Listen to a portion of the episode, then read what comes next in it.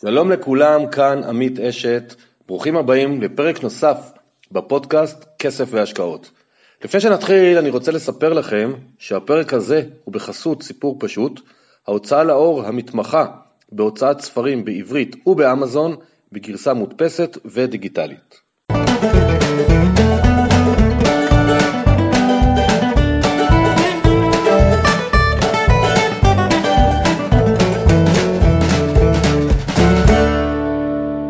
שלום לכולם, ברוכים הבאים לפרק נוסף בפודקאסט כסף והשקעות, הפודקאסט שבא לדבר בגובה העיניים על איך לעשות יותר כסף, איך לעשות השקעות ואיך להגדיל את ההון האישי שלכם. והיום אני שמח uh, לארח את תמי פלוצקר, שטרית. שלום לכולם. שלום לכולם. Uh, תמי, יש לה עסק שהוא בעצם עוסק בנדל"ן להתאמה אישית, ואנחנו נלמד ממנה על הדרך. אז תמי, את שמאית מקרקעין ושם התחלת כשכירה. בואי תסבירי להדיוטות, כולל אותי, מה זה שמאי מקרקעין ולמה אנחנו צריכים אותו בכלל? אוקיי, okay. קודם כל שמאי מקרקעין מעריך בעצם שווי, אבל שווי לא, בשונה ממחיר, הוא שווי של זכויות, של מה שאפשר בעצם לבנות על הקרקע.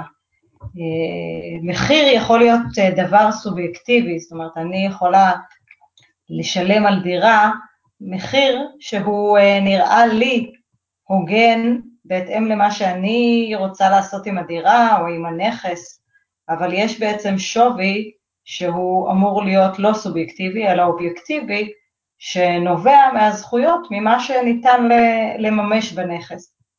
וזה מה ששמאי עושה, שמאי עומד את שווי הזכויות בנכס. זאת קרקע שאני לא יכולה לעשות עליה שום דבר, או לא יכולה לבנות עליה שום דבר, וקרקע שאני יכולה לבנות עליה בניין של 20 דירות, השווי שלה יהיה שונה. והוא נובע מהזכויות. אבל כשיש לי זכויות, אז בסוף זה מוכפל באיזשהו מחיר, כאילו אמרת שזה רק זכויות, כאילו זה אובייקטיבי, אז אובייקטיבי אם יש 200 אחוז זכות לבנייה, או 100 אחוז, או 400 אחוז, אבל בסוף השאלה בכמה מכפילים, לא? זאת שאלה, אני לא... זה לחלוטין שאלה, ושאלה נכונה, כי באמת יש שלוש גישות שמאיות שבעצם מהן יוצאים על מנת לקבוע את השווי. הגישה המקובלת ביותר היא גישת ההשוואה, שהיא גישה שבעצם אה, יוצאת ממחירי השוק, אבל מחלצים את שווי אה, המקרקעין אה, שהוא באמת יוצא ממחירי השוק, אבל מוציאים, מורידים ממנו את היזמות, את המע"מ, את הבנייה וכולי, ומקבלים איזשהו שווי שהוא אה, רלוונטי לזכות למגורים, או לזכות למסחרי, או לזכות למשרדים באותו אזור, ואכן מכפילים לגבי כל מגרש, לגבי כל קרקע, בהתאם לגודל שלה ולמה שניתן לממש בה מבחינת זכויות, במחיר מטר קרקע שרלוונטי לאותו ייעוד ושימוש. ואדם פרטי יכול להגיע איכשהו למידע על uh, מה הזכויות במקרקעין, או שזה רק uh, מישהו מקצועי שיכול uh, לבדוק שלמשל לא הייתה בנייה לא חוקית וכולי על השטח?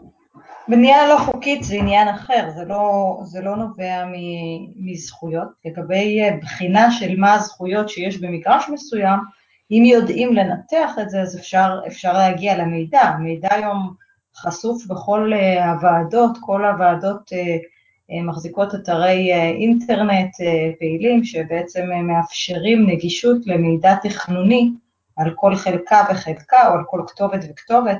אבל צריך לדעת איך להסתכל על הדברים האלה, ולכן אה, אה, אם לא מתעמקים בזה או לא לומדים את זה יותר, אה, אם לא מגיעים מה, מהעולם הזה, אז יותר קשה לפרש את אותן זכויות שנקובות במידע התכנוני, שהוא נגיש לכל, ולכן צריך או שמאי או אדריכל או בעצם מישהו, איש מקצוע מהתחום, על מנת שבאמת יתרגם את אותן זכויות נקובות אה, למי שלא מגיע מהעולם הזה.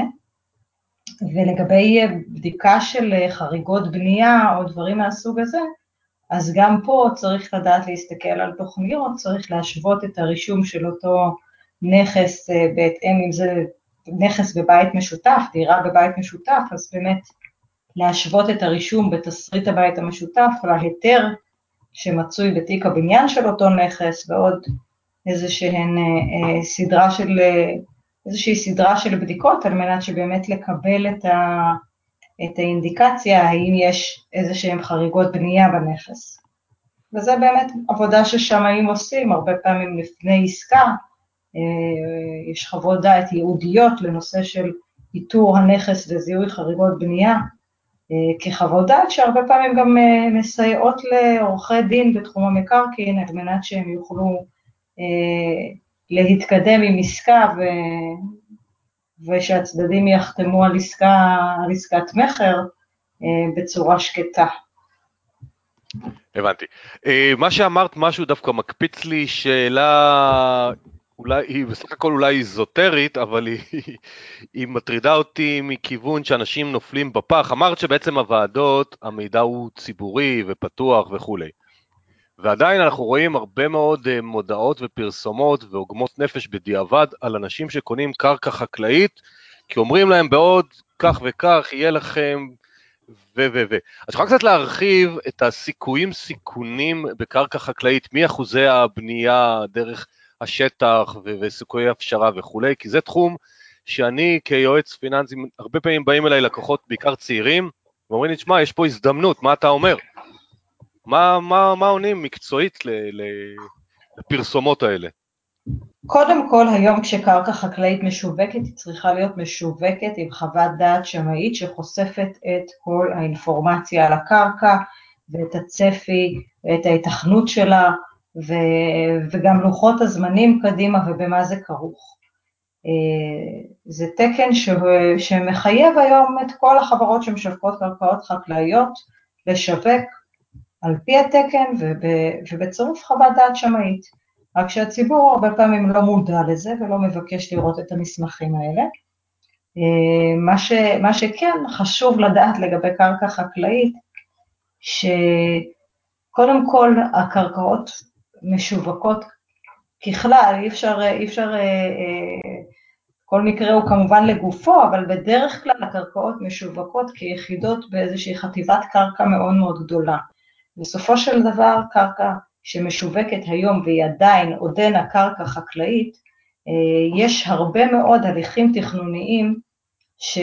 שהיא נמצאת עוד לפניהם, וחשוב לדעת שככל שיש יותר בעלים בחטיבת קרקע, אז גם ההליכים התכנוניים בה יהיו הרבה יותר מורכבים, כי כל הליך תכנוני יהיה כרוך בהסכמה של כל הבעלים, או יהיה כרוך לפחות ביידוע של כל הבעלים ומתן אפשרות אה, תגובה לכל הבעלים, ולכן זה מסבך את העניין. מעבר לזה, כל אה, השבחה שתתרחש בקרקע תהיה מלווה בגבייה של היטלים, בין אם זה, אם זה תהיה מכירה של אותה יחידת קרקע שמחזיקים ונעשתה בהשבחה, זה יהיה כרוך כמובן במס שבח ובהיטל השבחה, מס שבח לרשויות מס מקרקעין, והיטל השבחה לוועדה המקומית שבעצם אישרה השבחה באותה קרקע. ולכן הרבה פעמים כשאנשים אה, מתפתים לרכוש קרקעות חקלאיות, הם לא לוקחים בחשבון לא את משך הזמן עד שהקרקע הזו תהיה זמינה, ולא את העלויות הנלוות שהם אה, יישאו בהן במהלך הדרך עד לשלב שהקרקע תהיה מושבחת וזמינה לבנייה. אה, תמיד כשבאים אליי עם חטיבות כאלה או אחרות של קרקע חקלאית, אני תמיד אה, ממליצה אנשים לבחון האם זה כסף שהם מוכנים פשוט לשים אותו בצד לדורות ושהדורות הבאים שלהם ייהנו ממנו. כי הליכי התכנון מאוד מאוד מורכבים, בפרט באופן כללי ובטח בקרקעות מהסוג הזה. וגם יש איזושהי הפקעה בדרך כלל, נכון? יש איזשהו אחוז הפקעה לשטחים ציבוריים, לכבישים, מוסדות וכולי. בוודאי, יש הפקעות. היום, היום פחות מקובל לעשות את זה על דרך של הפקעה, יותר מקובל לעשות את זה בדרך של הפרשה לצורכי ציבור, ובסופו של דבר עדיין, אה, עדיין השטח מושבח, כי מקרקע חקלאית, גם אם אנחנו מפחיתים ממנה 40 אחוז או 50 אחוז, לכשהיא תאושר למגורים, בדרך כלל ערכה יעלה, גם אם היא תהיה מחצית בגודל. כן, אבל יש כאלה שמנסים לשווק יחידות של 150, 250 מטר מרובע, אני לא מדבר על דונם או שניים, ואז, אה, כמו שאמרת, יש כל כך הרבה אנשים. א', הם משווקים בעצם איזשהו, איזושהי מסוימות לקרקע, וזה אה, מעוות מלכתחילה, כי, כי בעצם אנחנו יודעים שכל הליכי התכנון, אין עליהם איזושהי פרצלציה בשלב ש, שבהם אותן יחידות קרקע של דירה או שתי דירות משווקות. ולכן צריך לקחת בחשבון שהכל הוא נורא ראשוני ורעיוני, ויש עליו אה, עוד הרבה שינויים במהלך הדרך.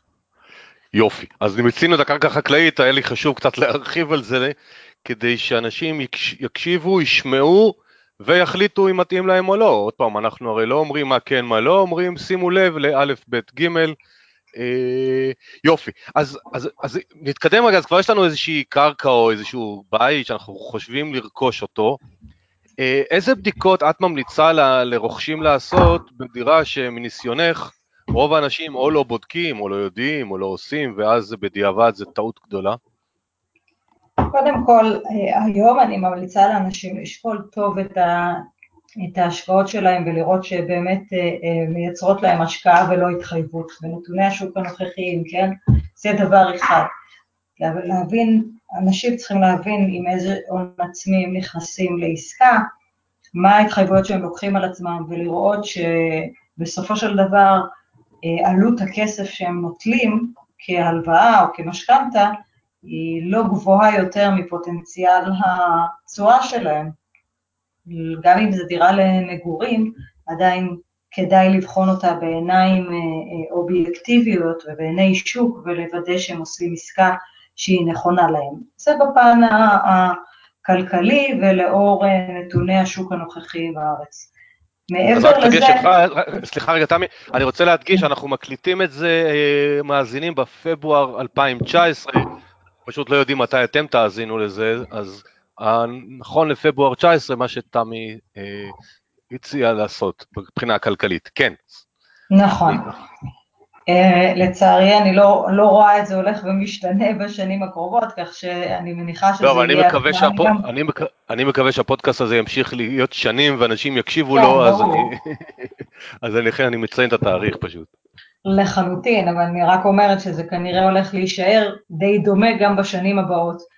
אה, אבל זה באמת בפן הכלכלי בלבד. מעבר לזה, היה ומדובר בנכס שהוא נכס קיים, דירה קיימת או בית קיים, אז כמובן שמאוד מאוד חשוב לבחון קודם כל את הזכויות שיש בנכס, לוודא ש, שהוא באמת אה, תואם למה שניתן לממש בו, גם, אה, גם מבחינת הזכויות הטבעיות, שבעצם הזכויות המוקנות לפי תוכנית בניין עיר שחלה על אותו נכס, וגם אה, מבחינה רישויית, שאכן מה שבנוי בפועל בנכס תואם את היתר הבנייה שהוצא עבורו ואת תסריט הבית המשותף, היה ומדובר בבית משותף, גם אם זה, זה יכול להיות אגב בית משותף לא רק בניין, בית משותף יכול להיות גם אה, אה, שורה של אה, קוטג'ים, טוריים, כל מיני, יש כל מיני קונסטלציות בעצם אה, שבהם יש רישום בטאבו כבית משותף. ולכן צריך אה, לבחון, כמו שאני אומרת, מבחינה תכנונית את הזכויות על פי תוכנית בניין עיר שחלה על הנכס, ואת נושא הרישוי, הזכויות כפי שהן אה, מומשו בפועל בהיתר הבנייה ומופיעות בתסריט הבית המשותף, ובטאבו, שבאמת הרישום בפועל תואם למה שקיים בפועל. אלה הם שלושת הדברים, וכמובן שלהתקשר בעסקה אה, אה, עם יועצים רלוונטיים, בין אם זה שמאי שמלווה את העסקה מהבחינה של שווי העסקה, ועושה את כל הבדיקות האלה גם, כל שלושת הבדיקות האלה אה, שמאי מקרקעין עושה, ומעבר לזה עורך דין, כדי לוודא שאנחנו מתקשרים בעסקה עם כל, ה, עם כל ההגנות הרלוונטיות לנו. אוקיי, okay, אני מסכים איתך. אה, אז הזכרנו שאנחנו בפברואר 19, ואמרת שלדעתך צריך לבחון טוב טוב בהשקעה למגורים בארץ, אה, כדאיות, מול אה, תשואה מול מינוף וכולי. אז אני רוצה לעבור רגע לשאלה ליותר ויותר מדובר בזמן האחרון על משרדים, על חנויות, על שטחים מסחריים. מה דעתך? האם את מרגישה ששם האזרח הרגיל, לא מדבר על עסקים, לאותו אחד שיש לו איזשהו סכום כסף פנוי, האם זה ערוץ השקעה ראוי? אז בשמחה.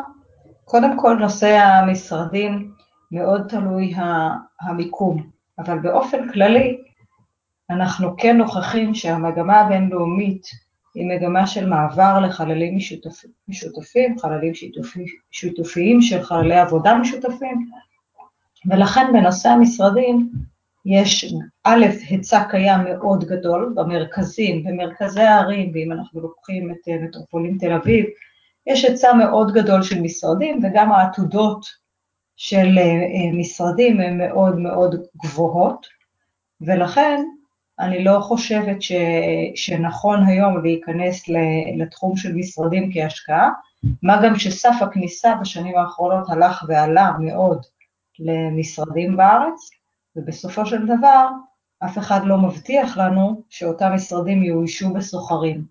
בפרט לאור המגמה הזו שבאמת אה, יש יותר ויותר חללים משותפים, אנשים מחפשים את הקהילות, אנשים מחפשים לשבת ביחד, מחפשים את ה networking, אם עד לפני עשר שנים רצינו כל, כולנו להיות ב, באונליין, המגמה היום היא ברורה, אנשים מחפשים את ה offline ומחפשים את הממשקים הקהילתיים יותר. אז זה אה, נושא אחד. נושא נוסף שצריך לקחת בחשבון, שהיה ויש לנו משרד והוא לא מאויש, אז דמי הניהול שלנו והארנונה שלנו הם הרבה יותר גבוהים ממגורים. כך שאך ורק אם אנחנו אה, מודעים לכך שיש לנו עוגן שמאפשר לנו להשכיר את אותו נכס שמשמש למשרד, כדאי לנו לשקול באמת אה, השקעה בו. אחרת, אני ממש לא ממליצה אה, לאנשים להתעסק בנושא של משרדים כהשקעה, מהסיבה ש...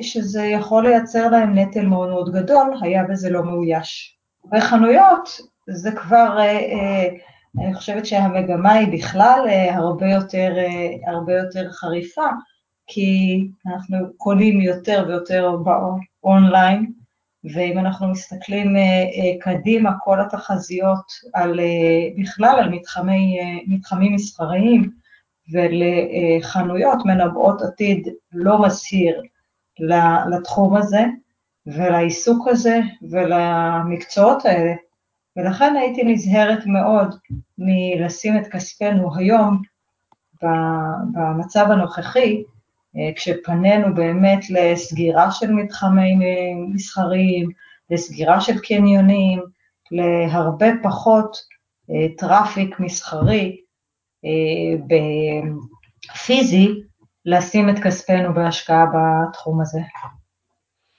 מעניין, כי גם בפריפריות מתחילים לבנות יותר בנייני משרדים ומנסים לשווק אותם ולקדם אותם, אה, בהבטחות כמובן של תשואות גבוהות, אבל כן, אה, ללא ספק בונים הרבה ולא ברור מי יזכור את זה בסוף, בטח בפריפריות. אה.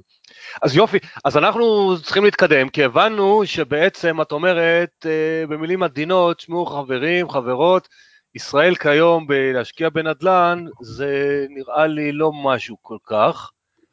אז אה, בואי תגיד לנו מה דעתך על חו"ל. כן. האם חו"ל לדעתך למשקיע הישראלי הממוצע, אה, שאין דבר כזה ממוצע, אבל זה נשמע טוב, זה מתאים? אני חושבת שכן, אני בהחלט חושבת שכן, וזה אחד מהדברים שאני מובילה, והחזון שלי הוא באמת להנגיש מידע ולאפשר ליותר ויותר אנשים להיפתח לאפשרויות ולהזדמנויות גם מעבר לים, ולתת להם את הכלים לעשות את זה, כי באמת שהפוטנציאל הוא גבוה מאוד, ו... ועל מנת לממש את הפוטנציאל יש כמה כלים בסיסיים שצריך אה, להכיר, וזה חלק מהחזון שלי וממה שאני עושה ומשתדלת מאוד להפיץ. אם לדבר קונקרטית, היום צריך להבין שבכלל היצע אפשרויות ההשקעה הוא לא מאוד מאוד גדול. לפני שנה היצע אפשרויות ההשקעה היה הרבה יותר רחב, והיום גם אני מתמודדת עם, ה, עם הקושי לאתר למשקיעים שלי את, ה, את ההזדמנויות והאפשרויות הטובות ביותר, והשווקים הם, הם לא פשוטים. אבל יחד עם זאת, באמת יש, יש אפשרויות שנפתחות לנו באירופה, אפשרויות שעדיין נכונות גם בארצות הברית. חשוב להבין שאני באמונה שלי הולכת לכלכלות שהן כלכלות יציבות, כלכלות מוכחות, לא לוקחת משקיעים לאתגרים במקומות ש, שבאמת הכלכלה בהם והשלטון בהם הם לא מוכחים. אז טוב, זה דיון שאני רוצה קצת לפתח אותו, אז נתחיל בהתחלה באמת במדינות ואחרי זה נרד לסוגי ההשקעות ודרך ההשקעה, אבל כשאת אומרת כלכלה לא מוכחת או שלטון לא מוכח, אז בואי, אם ניקח למשל מדינות אירופה, יוון, איטליה, פורטוגל, ספרד, הן נופלות בקטגוריה של כלכלה עובדת, לא עובדת, שלטון כן או לא? באופן כללי, חלק מהמדינות ש, שהזכרת כן, חלק אולי פחות. נתחיל ככה להעמיק בדברים. אני מסייגת ואומרת שאני לעצמי ולמשקיעים שלי בוחרת, ה, בוחרת ממש את, ה, את המדינות ואת המיקומים ואת האפיקים בקפידה יתרה. יש מקומות שאני בוחרת לעבוד בהם ויש מקומות שאני פחות בוחרת לחבר אליהם, בגלל כל מיני דברים. אם אני מדברת על, על ספרד, היום ספרד מציעה אפשרויות השקעה בסף כניסה יחסית גבוה, זאת אומרת בפחות מ-100 אלף יורו, 120, 140 אלף יורו, אין כל כך מה, מה לעשות בספרד, וגם פוטנציאל התשואה הוא כבר לא מאוד מאוד גבוה. מדברים על תשואות שוטפות, אם אנחנו מדברים על, אה, על אפשרויות השקעה שמייצרות תזרים שוטף, אז אנחנו מדברות, מדברים על תשואות בסדר גודל של 6% בשנה, שזה סדרי גודל שפחות מצדיקים בעיניי יציאה החוצה. מסכים איתך. אם אנחנו מדברים על אה, יוון, אה, לאח... אני, מדינה שאני עוקבת אחריה כבר כמה שנים, עד היום לא השתכנעתי ש, שאפשר uh, לבסס פעילות ביוון, היום הדברים קצת משתנים, uh, יש קצת uh, יותר התייצבות של הכלכלה במקומות מסוימים, שוב, לא בכל יוון, uh, באופן כללי גם אני פחות, uh, פחות uh, חושבת שנכון להשקיע במקומות שהם מקומות מוטי תיירות, והעונתיות בהם גבוהה, אבל אם אנחנו מדברים על אתונה ביוון, אז יש באמת אה, אפיקים שכן רלוונטי להיכנס אליהם היום, דווקא היום כשאנחנו לא מדברים על, אה, על אה, שיא המשבר, אלא כבר הזרימו הרבה מאוד כספים לתוך העיר, ויש כניסה של הרבה מאוד השקעות זרות לתוך העיר, וזה מלמד על איזושהי התייצבות שם, אז, אז קצת יותר נכון. עדיין צריך לקחת בחשבון את המורכבות של העבודה ביוון, בגלל בגלל המשבר שהיא מצויה בו, אין איזשהו צפי למשהו שיבסס את, את הכלכלה או שיוציא אותה מה, מהמשבר, ולכן צריך אה, להיות זהירים במה בוחרים לעשות שם. אה, וכמובן שצריך לקחת בחשבון שזה לא השקעות בהכרח לטווח קצר, כי אנחנו לא יודעים מה יהיה עם המימושים, כשכל המשקיעים הזרים שמצויים באתונה היום, שמהווים את השחקן המרכזי שיזרים את הכסף לאתונה, ירצו לממש את אותם נכסים, אז אנחנו לא יודעים איפה, אה, מה, איך זה ישפיע בעצם על, אה, על ערכי הנכסים, ולכן אם נכנסים להשקעה אה, באתונה, חשוב לקחת בחשבון שצריך מרווח נשימה ולממש את הנכס אך ורק כשנכון לעשות את זה, ולכן זה לא, לא יכול להתאים לכל משקיע. פורטוגל הייתה אה, מצוינת אה, לפני שנתיים. אה, כשאני התחלתי לעבוד בפורטוגל, אז אפשר היה לרכוש דירות, דירות אומנם קטנות, אבל במרכז ליסבון ב-80 אלף יורו, וכעבור פחות משנה המחירים זינקו שם ל-120 אלף יורו, אז גם שם סף הכניסה הוא כבר די גבוה, היום המחירים הם גם מעבר לזה, ו... והתשואה השוטפת היא כן קצת יותר גבוהה, יש שם גם אפשרות למימון מקומי, ולכן זה עודד הרבה מאוד משקיעים להיכנס פנימה לפורטוגל, אבל כמו שזה נראה כרגע,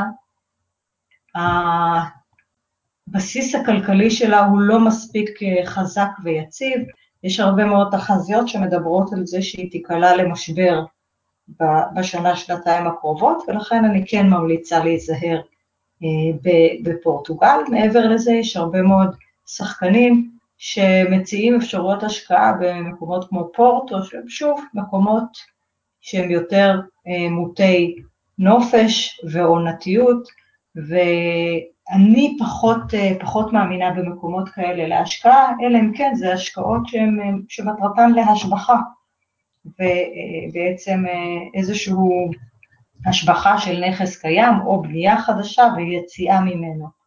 לכן לשקול את האפיקים בהקשר הזה. אז איזה מדינות כן? אז מה את מאמינה בגרמניה, ארה"ב, אנגליה, איפה את מרגישה בנוח יותר? אז בנתונים של, של היום, שבאמת אנחנו מדברים בפברואר 2019, המדינות שאני חושבת שהן יותר מעניינות להשקעה השנה, זה אה, אנגליה ופולין, שזה אולי יפתיע חלק מהמאזינים שלנו, אבל אה, כן, פולין מצויה בתנופת בנייה מאוד משמעותית, היא מציעה הזדמנויות כניסה להשקעות אה, במחירים מאוד אטרקטיביים, וגם התשואות בהן יפות, והמגמה היא מגמה של עלייה, מדינה... אז רגע, רגע, בוא, בוא, בוא, אז בואי ננסה רגע לפרט את זה קצת, שאנשים יקבלו מושג. את, את הצגת מקודם שאת אוהבת מקומות שהכלכלה והשלטון מוכחים, מה שנקרא. אז נכון. פולין, אני פחות מכיר את פולין, השלטון שם אני מעריך שהוא יחסית בסדר, הכלכלה שלהם, על מה, מאיפה התנופה מגיעה? קודם כל פולין היא נכנסה לאיחוד בתחילת שנות 2000, ב-2004 היא נכנסה לאיחוד ומאז היא מבססת את, ה, את כל ה... בעצם את כל התהליכים האירופאיים בתוכה, היא הגתה תוכנית חומש כלכלית שמכשירה הרבה מאוד מההון האנושי שלה במקצועות סייבר ובעוד מקצועות נוספים. את אותה תוכנית חומש כלכלית היא הגתה משום שזה היה אחד התנאים של האיחוד להזרים אליה כספים נוספים, והיא צפויה בעשור הקרוב לקבל הרבה מאוד כספים נוספים מהאיחוד להתפתחות, והיא עומדת בכל התנאים שהאיחוד הציב לה עד היום.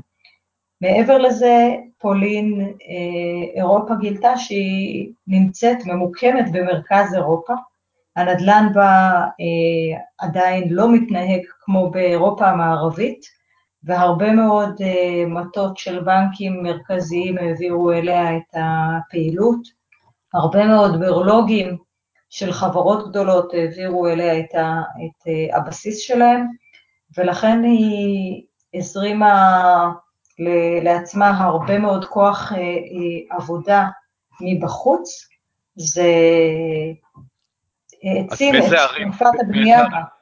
באיזה ערים זה מתרכז, הפולין הנדל"נית? כמו שזה, כמו שזה נראה כרגע, עיקר, עיקר הטראפיק הוא בוורשה ובקטוביץ'. ורשה היא עיר מאוד מבוססת, היא כבר מאוד אירופאית, אין בה, אין בה הרבה מאוד חברות בינלאומיות יושבות בה, ויש בה הרבה מאוד כוח עבודה מקצועי צעיר שצורך את אותן, את אותן דירות, עדיין יחסית ב, ביחס של, של נפשות לדירות, היא נמצאת להערכתי מקום אחד לפני האחרון באירופה, כך שיש שם צורך אמיתי בדירות נוספות, וזה מסביר את תנופת הבנייה. קטוביץ' היא עיר, עיר שנמצאת שלוש וחצי שעות ברכבת מוורשה, משהו כזה, גם שם יש פעילות עסקית ענפה, והיא מאוד מאוד מתפתחת. אז מה סף, אמרת שסף הכניסה שם נמוך והתשואה עדיין טובה, אז מה זה סף כניסה נמוך בעיניים מקצועיות שלך? דירות, קודם כל חשוב להבין שבאירופה ככלל הדירות הן דירות קטנות, בוורשה אנחנו מדברים על דירות שהן דירות שמשמשות בעצם לכוח אדם מקצועי, זה יכול להיות דירות של 30-40 מטר, המחיר למטר קצת יותר גבוה, אנחנו מדברים על דירה חדשה במתחם חדש בנויה בסדר גודל של 400,000 שקל. בקטוביץ' הדירות הן קצת יותר גדולות והמחיר למטר יותר נמוך, אבל להסתכם פחות או יותר באותו, באותו סכום. בפולין הדירות בעצם נמכרות בשלב, בשלבים ראשוניים עם הון עצמי בלבד, 30 אחוז הון עצמי, ויתרת התשלום על הדירה משולמת רק כשמקבלים מפתח, רק בדירה עצמה. הדירות בפולין נמכרות ברמת מעטפת, ובעצם יש תשלום נוסף על, ה, על עבודות הגמר עם קבלת הדירה, אבל פחות או יותר המחיר כולל גם את זה, כי לא מדובר. בעלות העבודה היא לא גבוהה. ולאיזה תשואה המשקיע יכול לצפות בדירה כזאת?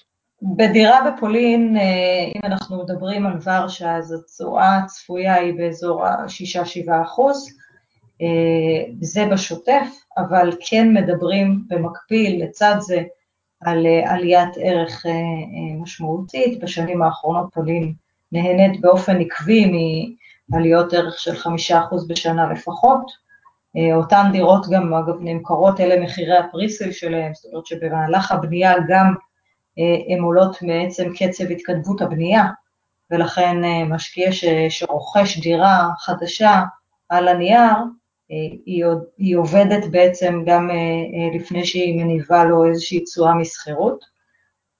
בקטוביץ' התשואה השוטפת צפויה להיות גבוהה יותר, יותר קרוב ל-10 אחוז, אני מדברת על תשואות, אז זה כמובן תשואות שהן לפני, הן תשואות אחרי כל ההוצאות בחו"ל, כולל חברת ניהול וכולי, אבל לפני מס, שהוא תמיד פרסונלי. אבל אלה הם סדרי הגודל, ועדיין גם שם יש צפי לעלייה, כי גם מקצב התקדמות הבנייה וגם מהמגמה הכללית ש... ששוררת במדינה. ולפולין יש הסכם, אמנת כפל מס עם ישראל? כן. הבנתי. הבנתי. אז יפה, זה מעניין לשמוע פולין, אז עכשיו בואי נעבור, נטוס כמה דקות, כמה שעה, איזה שעה, לא יודע אפילו כמה, ונגיע לאנגליה. כי אנגליה, יש צפון אנגליה, יש לונדון וברקזיט וזה, מה, מה את מכירה ומאמינה על אנגליה? אנגליה כמה דברים. קודם כל, באנגליה יש פעילות מאוד מאוד ענפה של אפשרויות השקעה בתחום של יחידות מניבות. אחד, מה שעומד מאחורי הנושא הזה של יחידות מניבות, הרבה פעמים, בין אם זה בבתי אבות, ביחידות נופש, יחידות מלונאיות, מעונות, היזמים באנגליה לא עובדים בדרך כלל עם בנקים, ובגלל שהם לא עובדים עם בנקים, הם מגייסים את ההון שלהם לרכישה של נכסים, לשיפוץ שלהם וכולי, ממשקיעים, פשוט מחלקים את, את אותם מתחמים, בין אם זה מתחמי נופש, בין אם זה מתחמי מתחמים של בתי אבות, בין אם זה מתחמים של מעונות, מחלקים את זה ליחידות ומוכרים את זה למשקיעים. מה שעוד חשוב להבין בהקשר הזה, כשאנחנו מדברים על יחידות מניבות, השווי שלהן לא נובע בעצם מהמקרקעין עצמם, אלא נובע מהעסק עצמו, מהיוון הכנסות של העסק עצמו. ולכן, כן, כן, כמו לצורך העניין, אם להשוות בהשוואה אולי קצת קיצונית לתחנות דלק, תחנות דלק, השווי שלהן נאמד לפי כמות שנמכרת בהן, כמות הדלקים שנמכרת בהן, אז זה, זה נקרא עסק חי. ובאותו כן. אופן בעצם נאמד השווי גם בבתי אבות באנגליה או במתחמים המסחריים הנוספים. ובאיזה צורה הם מחשבים, מחשבים את המשקיע אז במקומות האלה? בדרך כלל, בדרך כלל יחידות מניבות כאלה או אחרות, סף הכניסה אליהם הוא מאזור ה-70 אלף פאונד ומעלה, זאת אומרת, אנחנו מדברים על 330-350 אלף שקל ומעלה, זה היחידות המינימליות, והתשואה השוטפת בהן היא יכולה לנוע מ-8% ומעלה. שיחידות שמניבות 8%. לא, זה נשמע יפה, מעניין. שמניבות 10% בשנה, היחידות האלה יחידות שנרשמות רישומית על שם המשקיע, זאת אומרת, יש יחידה ספציפית שנרשמת על שם משקיע בטאבו האנגלי, מה שכן חשוב לדעת שאותן יחידות מנוהלות כמקשה אחת, זאת אומרת, זה שיש לי בעלות רישומית על אותה יחידה לא אומר שאני יכולה לנהל אותה עכשיו באופן עצמאי בנפרד מהמתחם, זו המגבלה בעצם. אבל, אבל כן, זה אפיק מאוד מאוד מעניין באנגליה, והוא עם סף כניסה בהחלט, בהחלט סביר ומניב תשואה מאוד מאוד יפה. וזה לונדון או שזה אנגליה בכל מיני מקומות באנגליה? זה, זה אנגליה בכל מיני מקומות, לא בהכרח, בדרך כלל לא בלונדון. עיקר הפעילות למשל של בתי אבות היא בצפון אנגליה, גם בגלל שהרבה פעמים המדינה היא מגדרת בעצם את, את העלות של הדייר בבית האבות, זאת אומרת, דיירים שיש להם פחות מ-20 אלף פאונד זמין, נזיל בחשבון, המדינה היא שמשלמת להם את השהות בבית האבות, ואז זה הופך את האפיק לעוד יותר בטוח עבור המשקיע. ובדרך כלל האוכלוסייה שיותר, שיותר מתאימה לזה נמצאת בצפון האנגליה, ולכן יש פעילות מאוד מאוד ענפה של בתי אבות בצפון האנגליה. בהקשר של בתי אבות, או יחידות מניבות כאלה או אחרות, צריך להבין שבעצם המשקיע רוכש בחברה היחידה, ובאותו מעמד שבו הוא רוכש את היחידה, הוא מחכיר לחברה בהסכם נפרד את אותה יחידה לצורך תפעול, תמורת אותן תשואות, אותן ריביות שהחברה מתחייבת אליהן. ואיך אפשר לצאת, זה, זה דברים שאפשר לצאת מהם מתי שרוצים, או זה תלוי ברצון הטוב של החברה המוכרת?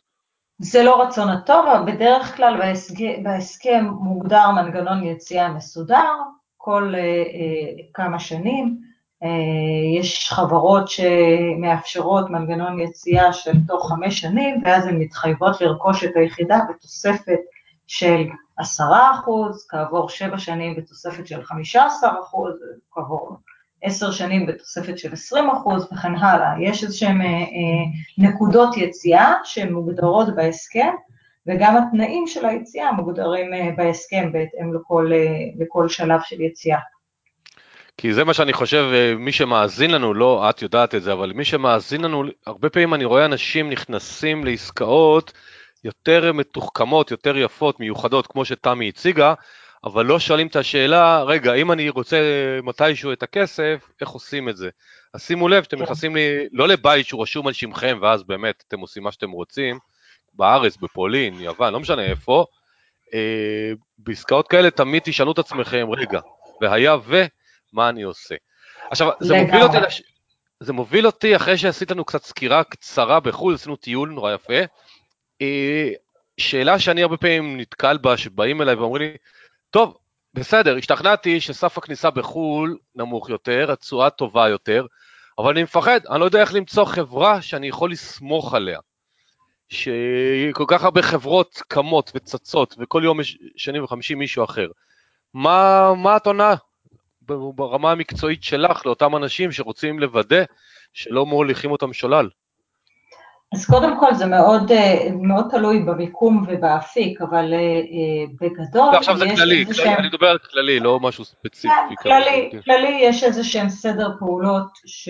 שהוא אה, למעשה צ'קליסט שאנחנו צריכים לעבור דרכו על מנת, על מנת לוודא שאנחנו מבצעים גם את תהליך ההשקעה נכון וגם משקיעים נכון. אחד הדברים הראשונים זה באמת לאפיין אה, לאפיין את עצמנו, לעשות עם עצמנו איזושהי בדיקה על מה מטרת ההשקעה, למה הכספים שההשקעה תניב ישמשו, לכמה זמן אנחנו מעוניינים להשקיע, ולעשות איזשהן הגדרות בסיסיות שלנו ואיזשהו תיאום ציפיות, מלכתחילה הוא, הוא יכול אה, להעמיד את הצרכים שלנו באופן שונה ממה שחברה יכולה להציע לנו, זה קודם כל. מעבר לזה, חשוב מאוד כמה דברים. לקחת בחשבון שהחברה שאיתה אנחנו מתקשרים, זה עיסוקה, זה עיקר עיסוקה. לא מדובר במשקיע שרכש איזשהו נכס לעצמו ועכשיו משווק את זה למשקיעים אחרים. אלא יש איזשהו מבנה, התאגדות מסודרת, ש, אה, שזה, שזה מה שהיא עושה. אם אנחנו מדברים על חברות שפעילות בהשקעות בחו"ל, אנחנו צריכים לבדוק מי, מי המערך של אותה חברה, מה המערך המקומי שלה כולל, איזה אנשי מקצוע הוא כולל, לבדוק גם אותם, לדעת שאנחנו מדברים עם אנשי מקצוע שהם מבוססים, שגם הם, זה עיקר עיסוקם ולא אה, לא אה, חברה שעכשיו אה, ככה רק הוקמה ומכירה איזשהו מישהו באיזשהו מקום ועכשיו יוצאת איתו לפעילות משותפת. לוודא שהכל מסודר ומעוגן. מעבר לזה, טיפ שבדרך כלל פוגע, זה שלעולם לא לקנות נכס או להיכנס לאפשרות השקעה ישירות בחברה. זאת אומרת שלא להעביר כספים ישירות לחברה, אלא תמיד לחברת נאמנות ולוודא שחברת הנאמנות זה לא איזשהו משרד עורכי דין עם שם של עורך דין בודד ויחיד, אלא חברת נאמנות מסודרת שאנחנו יכולים להתרשם ממנה. היום המידע נגיש באינטרנט, אנחנו יכולים לראות את האתרים של החברות, לראות מה, מה סדרי הגודל שלהם, עם איזה עסקאות הן מתנהלות, ולא, ולוודא שבאמת הכספים מועברים אליהם, לחברת נאמנות מסודרת, והיא זו שמספקת לנו איזושהי אסמכתה או איזשהו, אה, אה, הרבה פעמים אם מדובר בארצות הברית, מספקים אפילו אה, תעודת ביטוח על העסקה, מוודאים שהנכס כשיר ונקי לרישום על שמנו כמשקיעים, לפני שמעבירים כספים על העסקה. אז באמת לראות איך הדברים אה, אה, מעוגנים מהבחינה, מהבחינה המשפטית ומבחינת רישום הזכויות. עוד טיפ שהוא חשוב בעיניי מאוד, זה להתקשר בעסקאות שבהן רישום הזכויות הוא על שמנו. אחד הכללים שלי הוא לא לעבוד בשום אפיק ובשום אה, אה, השקעה שבה הזכויות לא נרשמות ישירות על שם המשקיע. יש הרבה מאוד אה, חברות שפעילות וגם חלקן עושות טוב למשקיעים, אבל בכל זאת הזכויות המשפטיות, הזכויות הרישומיות, הן לא על שם המשקיעים, אלא על שם נאמן מכוחם. והדברים האלה אה, יכולים, אה, יכולים להסתבך ביום, אה, ביום מן, מן הימים, ולכן חשוב מאוד לוודא שתמיד, בכל שלב, הזכויות הן על שמנו. אבל בארצות הברית למשל, הרבה קבוצות פותחים LLC שרוכש את הנכסים ולמשקיע יש חלק ב-LLC. אז זה בחלק המסוכן בעינייך או שזה משהו שהוא סביר? לא. אני חושבת ש-LLC זה התאגדות נהדרת, זה Limited Liability Company, זה אה, בעצם חברה שהיא חברה שמקבלת את ההגנה המשפטית של חברה בעם, אבל רואים את היחידים בה כפרטים שקופים לצורכי מס. מאוד מקובל להתאגד ב-LLC, כשכל אחד בעלים חלקי בהתאם לחלק היחסי שלו בהשקעה, וה... וכל עוד ה-LLC הוא ש... שמחזיק בנכס עצמו, זה בסדר גמור בעיניי. אוקיי. חשוב להבין בהקשר הזה, שבאפיק ההשקעה הספציפי הזה, אין לנו שליטה מלאה, בדרך כלל מדובר בקבוצות השקעה שהניהול בהן הוא אה, על ידי החברה שמנהלת את כל, ה, את כל הקבוצה, והיא בעצם מחזיקה מכוח דמי הניהול באיזשהו אחוז בתוך ה-LLC הזה. זה דבר אחד. ודבר שני, שאנחנו בעלים משותפים. אנחנו לא יכולים לפעול אה, בעצמנו. ובהקשר כן, הזה זה... לעשות את ההתאמות, את ההתאמות בהתאם לפרופיל שלנו, אם זה מתאים לנו או לא מתאים לנו. אבל מבחינה אז... זו, אה, הרישום הוא רישום באמת על שם, אה, על שם המשקיע. לא, ענית לי תוך כדי זה על השאלה הבאה שרציתי לשאול אותך, אה, איך את מתייחס או מציעה לאנשים לראות מתי מתאימה להם קבוצה, מתי מתאים להם להיות אה, בעלים יחידי? אני אישית יש לי גם כאלה וגם כאלה, יש יתרונות וחסרונות לכל דבר, זה כבר גיליתי. אה, כן. אז מניסיונך, את יכולה להגיד לאנשים מתי, איזה סוג אה, אופי או השקעה או לא יודע איזה פרמטרים נוספים את בודקת, מתי שווה לבוא עם קבוצה, מתי עדיף להיות אה, בעלים ואתה עושה מה שאתה רוצה, מתי שאתה רוצה? קודם כל זה גם אה, הרבה פעמים מושתת על, על נתוני השוק הנוכחיים, זאת אומרת אם היום שואלים אותי על נכס בבעלות ישירה בארצות הברית, אני פחות חושבת שזה נכון, כי אני חושבת שעצם הכניסה לאפיק הזה היום היא, היא יכולה להיות בעייתית, כי השוק גבוה וקשה מאוד למצוא הזדמנויות שהן נכונות, וכשאתה מחזיק בנכס אחד, אז אין לך שום פיזור. אתה בעצם, לא משנה, כל ההכנסות הן, כל פוטנציאל ההכנסות הוא עליך, אבל כל פוטנציאל העלויות הוא גם עליך. אתה בנכס ספציפי אחד, ואתה אה, אה, בעצם אה, ללא שום פיזור של, של סיכונים וללא שום גידור שלהם.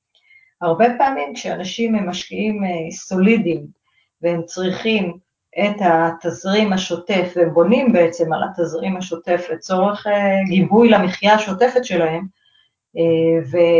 ומעוניינים להשקיע והם לא רוצים לקחת אה, סיכונים מיותרים, אז נכון להם כן להשקיע בקבוצת השקעה, כל עוד היא מפזרת את ההשקעות שלה על פני אפיקים שונים.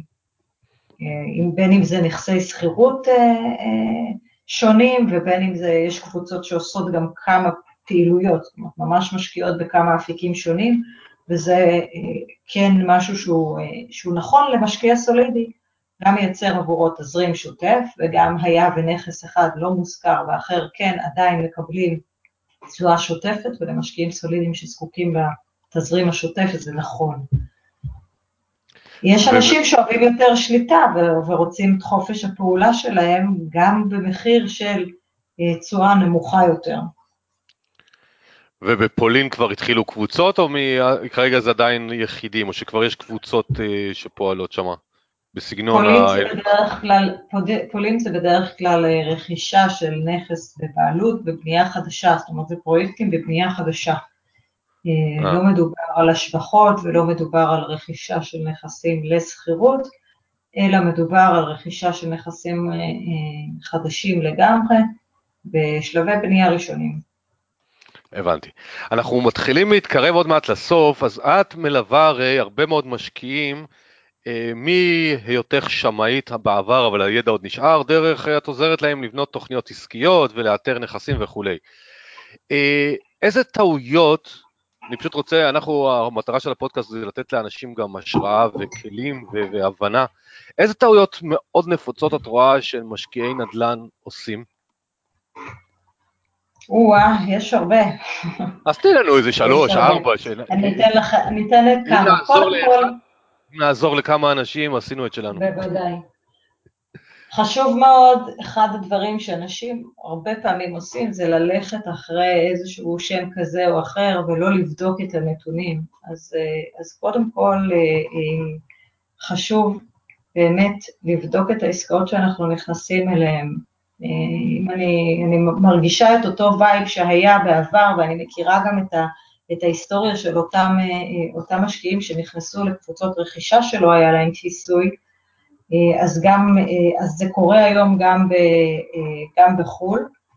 יש אנשים שנכנסים לעסקאות, וכמו שציינו גם במהלך השיחה, לא, לא בודקים איך הם יוצאים מהן. אה, אם אני מדברת על, אה, יש הרבה מאוד אה, משקיעים ישראלים שרכשו דירות ברומניה, בבוקרשט, ולא לקחו בחשבון שאותן דירות שהם רכשו, שאומנם רכשו באמת בסכומים מאוד מאוד נמוכים, אבל א', שהאוכלוסייה ש, שצפויה להתגורר בהן, אוכלוסייה מאוד מאוד חלשה, וכך גם התשואה תיראה, זה דבר ראשון. ודבר שני, שבבוא העת, כשהם ירצו לממש את הנכסים, יהיה להם מאוד מאוד קשה לעשות את זה, מכיוון שהם רכשו דירות בעיקר באזורים שבהם לא ניתן לקבל משכנתה, כי לא ניתן לבטח את אותן דירות. הבנקים לא, לא נותנים משכנתאות לנכסים שאין עליהם ביטוח, ובגלל אותם אזורי סלאמס לא ניתן לבטח את אותן דירות. אז כל עסקה שאנחנו נכנסים אליה, חשוב לבחון איך אנחנו יוצאים ממנה. דבר נוסף שחשוב לעשות, זה אה, לוודא את החוק המקומי. אם אנחנו מדברים אה, על ארצות הברית למשל, אז במדינות כמו טקסס ופלורידה, חוק הגנת הדייר הוא באמת לטובת הבעלים, ולכן אה, היה וחלילה יש לנו דייר סרבן או דייר שלא משלם או לא מתפנה, יש לנו כלים להתמודד איתו. בשונה למשל מבגרמניה, בהרבה מאוד מקרים. חוק הגנת הדייר הוא יותר אה, נוטה לטובת הדייר, והיה ויש לנו דייר שלא משלם או מתפנה, אה, מסרב להתפנות, אז אנחנו נתקלים בפרוצדורה הרבה יותר מורכבת מולו. אז זה אה, לוודא באמת את, את החוק המקומי, ובפרט את הנושא הזה של הגנת הדייר. דבר שלישי, מי החברה שאנחנו מתקשרים איתה ולמי אנחנו מעבירים כסף ובאיזה שלב. ויותר מזה, למי אנחנו מעבירים כסף וגם איך אנחנו מחזירים אותו הביתה. אלה הם שלושת הדברים העיקריים שצריך לקחת בחשבון, ולצפות לזה שיש פה פוטנציאל באמת גבוה, אבל על מנת לממש אותו אנחנו לא יכולים אה, לא לעשות כלום. אנחנו כן צריכים אה, לעקוב אחרי הנתונים, אנחנו כן צריכים לעקוב אחרי ההכנסות מההשקעה שלנו, לוודא שהן נכנסות בזמן, לוודא שהן אה, נכנסות לא רק בזמן, אלא בהתאם לצפי ש... שלקחנו בחשבון, ואם זה לא קורה, אז להניף את הדגל בו בעת, לא לחכות ו- ו- ולראות שדברים יסתבכו. היו הרבה מקרים של אה, משקיעים שלא קיבלו דיווחים מהחברות על מה קורה בנכסים שלהם, ו- וכל פעם אה, חרגו להם בדיווחים, גם במועד וגם בהעברות כספים, ואיכשהו הדברים ככה התגלגלו, ובסופו של דבר הדברים לא התנהלו כמו שצריך, והם נפלו עם זה. אז ברגע שאנחנו מזהים שמשהו לא בסדר, להגיב. אז אני מאוד מסכים, אני רוצה רק להוסיף על הנקודות שאת אמרת, עוד שתי נקודות מה שאני נתקל בהן הרבה. אחד, זה גם תמי הזכירה את זה במהלך השיחה, תראו את התקציב שלכם, תראו למתי הכסף, מה אתם עושים, אם אתם ממנפים, תוודאו שאם יש חס וחלילה תקלה או משהו, אז זה לא ממוטט אתכם כלכלית, שלקחתם הלוואות שלא תדעו איך להחזיר. דבר שני, קצת פחות דיברנו עליו היום, אבל כל נושא המיסוי, כל מדינה יש לה את המיסוי שלה, פלוס כל מי שמשקיע בחו"ל, על פי חוק חייב לדווח גם בישראל, ואני רואה הרבה פעמים אנשים בתום לב אה, לא מדווחים בארץ, כי הם לא יודעים, הם חושבים שאם הם דיווחו בחו"ל, אז הכל בסדר, אז לא, החוק מחייב לדווח גם בארץ, אז פשוט לשים לב לזה, כי אני מעריך שאף אחד לא רוצה להיות עבריין במודע. לגמרי, ואם להוסיף על הנקודה הזו, אז גם לוודא שגם הדיווחים שלנו בחו"ל הם בהתאם לתקנות העדכניות, כי אם אנחנו מסתכלים על רשויות המס בארצות הברית, הדברים האלה משתנים בוקר וערב. הדברים האלה באמת מאוד מאוד דינמיים, התקנות העדכניות הן שצריכות להיות רלוונטיות, אנחנו לא רוצים להסתבך עם שום רשות מס בשום מדינה. נכון, אז תמי, תודה רבה לך על הזמן שלך, תודה רבה על כל הידע שנתת, קודם כל בזכותך עשינו טיול בעולם, שזה כבר כיף. שמענו על איך אה, כל רוכש, ולא משנה אם זה בארץ או בחו"ל, יכול אה, בכמה בדיקות להגן על עצמו, או לקחת בעלי מקצוע שיעזרו לו. והכי חשוב, הבנו שנדל"ן זה אפיק שיכול להרוויח, אה, אפשר להרוויח בו כסף, סף הכניסה הוא כבר אה, בחו"ל, הוא פחות מפחיד ממה היה בארץ. ותודה רבה על כל השיתוף והידע. בשמחה רבה.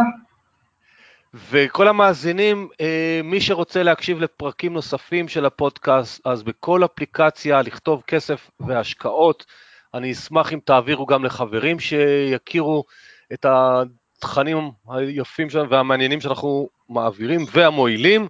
או אפשר למצוא את זה באתר שלי www.2invest.co.il, כל הפודקאסטים הקודמים גם נמצאים שם וגם הבאים יהיו שם, אז תודה רבה על ההקשבה, ושוב תמי, תודה רבה. בשמחה רבה, שמחתי, תודה לך עמית.